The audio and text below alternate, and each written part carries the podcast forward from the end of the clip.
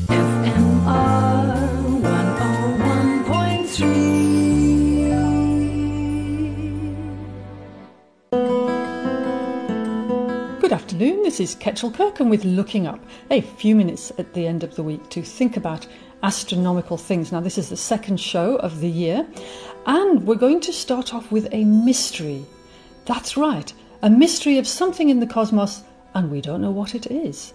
And so I've engaged Professor Ray Norris from all the way from Australia, and he's come to us through the wonders of the internet, and he's going to tell us about these things called orcs.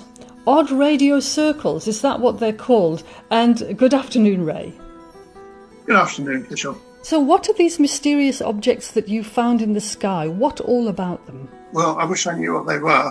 What we actually see when we are observing the sky with the uh, Australian Square Kilometre Array Pathfinder telescope, just built, and we saw all our radio galaxies and things like that, which you expect to see. And amongst them were these circles in the sky. And at first, of course, you think, well, there's obviously something wrong with the telescope. Know, the, the radio equivalent of a smudge on the lens. But we did a whole load of tests, and no, it wasn't that. They really are real. And we so what, what could these circles be? Well, we do see circles in the sky like this. For example, we see them when a star explodes at the end of its life as a supernova remnant, and those produce circles. But those are all in our galaxy, in the Milky Way, and these things are way outside our galaxy.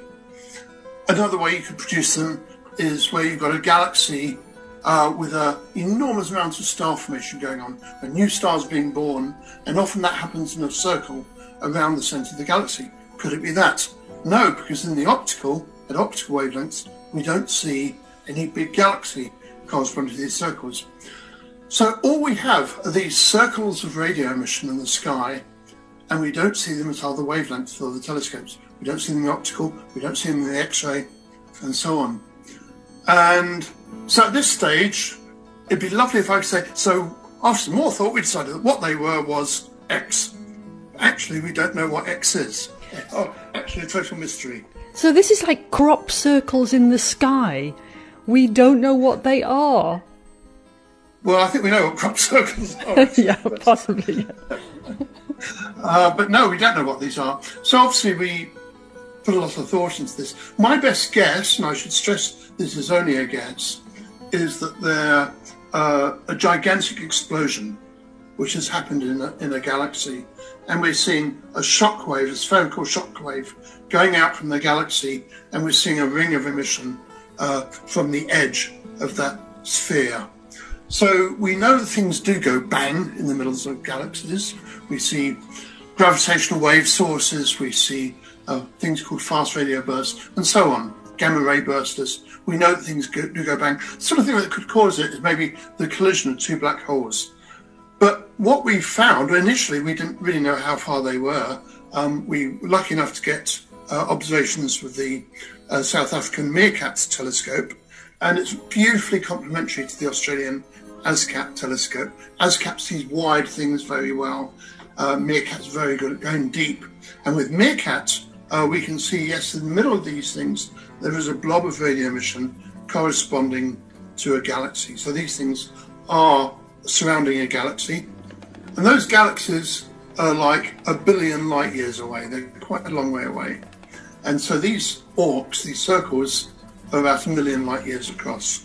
And so these radio circles are a million light years across.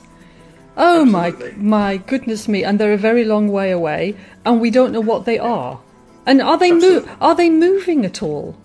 No, I mean the thing is because they're so large, they obviously created a long time ago. You don't really expect to see any motion with them. You'd have to wait an lo- awful long time to see anything change. And the other problem is they really are so faint. You know, we we need the best telescopes in the world, like ASKAP and MeerKAT, to see them. They're really, really hard to see. That's why we haven't seen them before with other radio telescopes. Just so faint. I see. So now we've got these big telescopes. We're seeing objects we've never seen before, and we're wondering what the heck they are. So I'm presuming that you're now going to go ahead with more research and more observations and try and determine what the heck these things are sitting there in the cosmos. Absolutely right. So we have more observations planned and all the telescopes we can get our hands on. Uh, we'd really love to see them at other wavelengths. That will give us a bit of a handle. But so far, they only seem to be at radio wavelengths, so it's very hard to study. Well, my goodness, it's fantastic to start the year off with a mystery, and I will report back during the year if we do get some more hints as to what these things are. Uh, for now, it's uh, it's up to me to thank uh, Professor Ray Norris from Australia for telling us about these odd radio circles. Uh, so, thank you very much, Ray. Thank you, my pleasure. And for now, this is Ketchel Kirkham wishing us clear skies. FMR.